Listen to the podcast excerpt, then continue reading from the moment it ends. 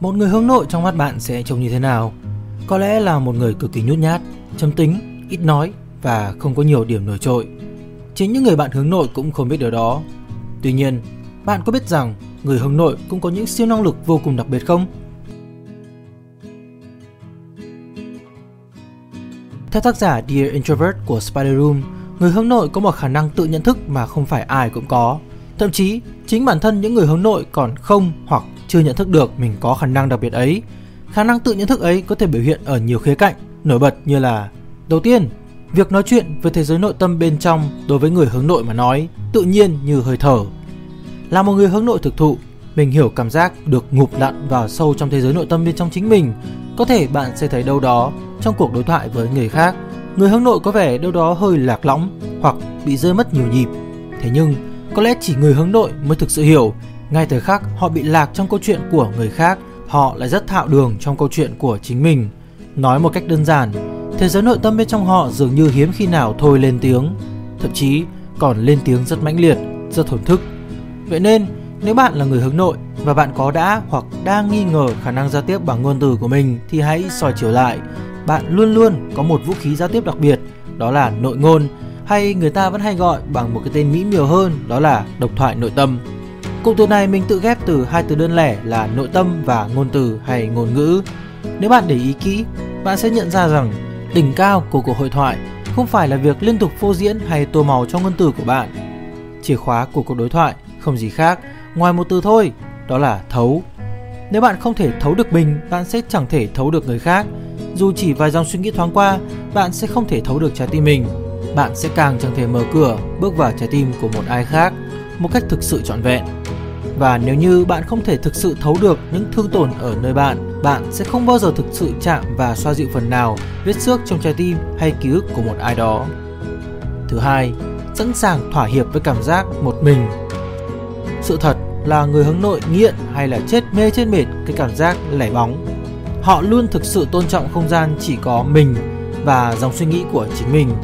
Ngay cả trong mối quan hệ tình cảm, người hướng nội cũng luôn để dành cho mình một khoảng không thực sự riêng tư để họ hoàn toàn chìm đắm trong cái vòng suy nghĩ đôi khi không đầu không cuối của mình. Thực tế là người hướng nội rất dễ bị kích thích quá mức, nhất là trong môi trường có quá nhiều sự nhiễu loạn hay pha trộn của ngôn từ, của suy tư và của cả cảm xúc. Thậm chí, họ có thể mất phương hướng và rơi tụt xuống một cái hố đen mà ở đó phiên bản không phải chính mình đang chờ sẵn họ. Não bộ của người hướng nội được kết cấu đặc biệt để thích nghi cao với những dòng suy nghĩ độc lập từ sâu bên trong. Họ thực sự cần thời gian và cả không gian để bố trí lại dòng tâm tưởng và đọc vị được những gì đang diễn ra trong mắt mình.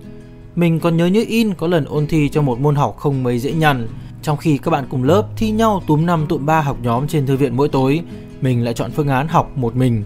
Đó là một môn kinh tế, như giáo viên mình nhắc khéo đầu khóa rằng đừng lo, kiểu gì cũng trượt như nước lũ, vì khóa trước kêu ca nhiều lắm mà các em lại chẳng phải dân chuyên toán. Đúng vậy, nghe xong câu nói đó, mình cũng khá bấn loạn, nhưng cũng bởi phần vì áp lực phải qua được môn, phần để chứng minh rằng lời giáo viên nói lúc đó chưa hẳn đúng, mình lao đầu vào học ngày học đêm. Mình học đến nỗi bài kiểm tra giữa kỳ của mình gần như đúng 90% và hoàn thành trọn vẹn sớm hơn các bạn khác, có thể là giỏi hơn cả chính mình rất nhiều.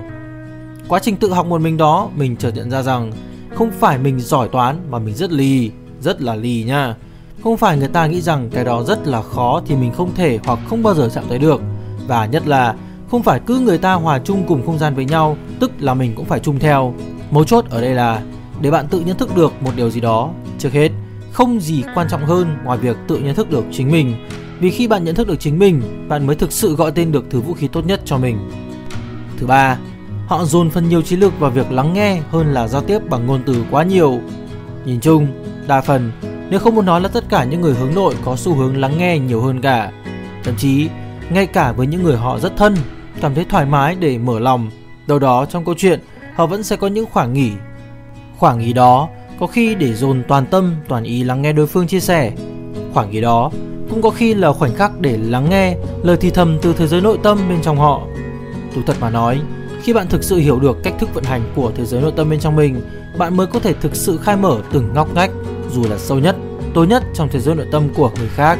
Và đó cũng chính là dấu hiệu nổi bật của việc tự nhận thức giá trị của bản thân và người khác một cách sâu sắc và trọn vẹn nhất. Trong tiếng Anh, có một cụm từ có tên là Cognitive Reserve, bảo tồn nhận thức. Bạn có thể coi bảo tồn nhận thức là khả năng ứng biến của não bộ và tìm ra những cách thay thế để hoàn thành công việc một cách hiệu năng nhất. Nó phản ánh mức độ nhanh nhẹn của bộ não trong việc tập hợp các kỹ năng và năng lực để giải quyết vấn đề cũng như là đương đầu với thử thách. Theo Harvard Health Publishing, các nhà nghiên cứu tại trường y Harvard đã nhấn mạnh một trong những yếu tố nền tảng cho quá trình rèn luyện nhận thức và sức khỏe não bộ là cách bạn nuôi dưỡng các mối quan hệ xã hội. Mà một trong những yếu tố khiến mối quan hệ xã hội của bạn trở nên thực sự chất lượng là thấu hiểu và cảm nhận. Và lắng nghe là một trong nhiều phương tiện giao tiếp hiệu quả không kém gì những câu nói truyền động lực thông thường. Thứ tư, họ luôn ưu tiên giải quyết các vấn đề bên trong trước khi giải quyết vấn đề bên ngoài. Khác với những người hướng ngoại, những người có xu hướng mở với thế giới bên ngoài nhiều hơn, người hướng nội đặc biệt coi trọng nhịp điệu của thế giới bên trong. Vậy nên, chỉ cần trái tim hay những dòng suy nghĩ của họ chệch đi dù chỉ một nhịp, họ cũng sẽ có thể dành nguyên cả một ngày chỉ để nghi ngợi về nó. Đôi khi thì, việc suy nghĩ nhiều cũng là con dao hai lưỡi. Khi bạn luôn suy nghĩ về một việc mà không tài nào dứt ra được, và bạn lại cảm thấy vô cùng bứt rứt, khó chịu và càng nghĩ lại thì lại càng tiêu cực thêm. Thì đó là lời cảnh báo cho một tâm hồn rất mẻ và lạc đường. Còn ngược lại, nếu những dòng suy nghĩ trong bạn cứ ngày một lớn dần, thôi thúc bạn thoát khỏi vỏ bọc an toàn hay tiêu cực của bản thân trước đó để trái tim bạn được ngôi ngoài, thì đó mới là những dòng suy nghĩ thực sự chất lượng. Về cơ bản, người hướng nội không dựa vào môi trường bên ngoài để đáp ứng nhu cầu của họ. Họ có thể hoàn toàn thoải mái với không gian của riêng mình đã tạo ra. Chính vì thế cho nên họ cũng sẽ tự nhận thức được rõ ràng hơn về nhu cầu, khả năng và tài năng của chính mình. Thứ năm, họ tự khám phá chính mình ngay trong những gì họ nhào nặn ra. Không có gì lạ khi người hướng nội tự nhận thức được giá trị của chính mình trong từng bước ngoặt của hành động và suy nghĩ của mình. Lấy ví dụ ngay bản thân mình, từ khi mới bắt đầu tập tành viết nội dung cho đến nay, mình thực sự nhận thấy bản thân đã thay đổi rất nhiều. Từ khi một chữ bẻ đôi mình còn không biết nhận ra như thế nào, cho tới khi viết được những câu dài hơn, sâu sắc hơn, trọn vẹn hơn.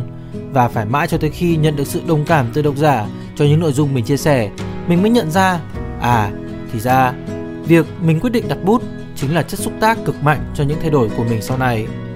Trong suốt quá trình khiêu vũ với ngôn từ ấy, mình nhận ra được rằng mình có hai điểm mạnh giúp mình càng ngày càng mạnh hơn. Thứ nhất là chiều sâu trong suy nghĩ truyền đạt hay thổi hồn thêm cho những con chữ của mình. Thứ hai là độ nhạy bén và tính phá cách trong sử dụng ngôn từ. Phải thú thật là có những lúc khi đã viết vào guồng một bài nào đó và chủ đề đó đúng là thứ mà mình tự tin nhất, mình sẽ viết được liền một mạch mà không cần nghỉ ngơi. Cảm xúc chính là thứ giữ chân được mình và cả độc giả của mình trên hành trình chinh phục và cảm nhận con chữ của mình. Và cũng chính nhờ quá trình khiêu vũ đều đặn ngày qua ngày với con chữ ấy mà mình mới tự nhận thức được về bản thân rằng mình có một năng lực mà không phải ai cũng dễ dàng có được. Đó là diễn đạt cảm xúc một cách vừa sâu vừa chạm. Đến nỗi, nhiều lúc mình cảm tưởng mình đang kể thay câu chuyện của những người mình còn chưa bao giờ chạm mặt. Khả năng tự nhận thức có cả ở người hướng nội và hướng ngoại. Thế nhưng khả năng ấy với người hướng nội đôi khi không cần phải cố gắng để vun đắp quá nhiều, nó dường như sinh ra đã để dành cho họ. Điều mấu chốt bạn cần làm chính là cố gắng để nuôi dưỡng khả năng tự nhận thức ấy ngày qua ngày, để mỗi ngày trôi qua, thế giới nội tâm bên trong bạn càng ngày càng phong phú hơn, đầy đặn hơn, phỉ nhiều hơn gấp nhiều lần. Và chỉ khi thế giới nội tâm trong bạn có thể đối thoại với con người của bạn thì bạn mới có thể thực sự đồng cảm một cách sâu sắc với những suy nghĩ bên trong mình và cả bên trong những người mình thực sự đem lòng yêu thương. Nếu bạn thích video này, đừng quên cho cho mình một like, share, subscribe để ủng hộ Spider Room và tác giả nhé. Mình là Summarize, xin chào và hẹn gặp lại trong các video tiếp theo. Peace!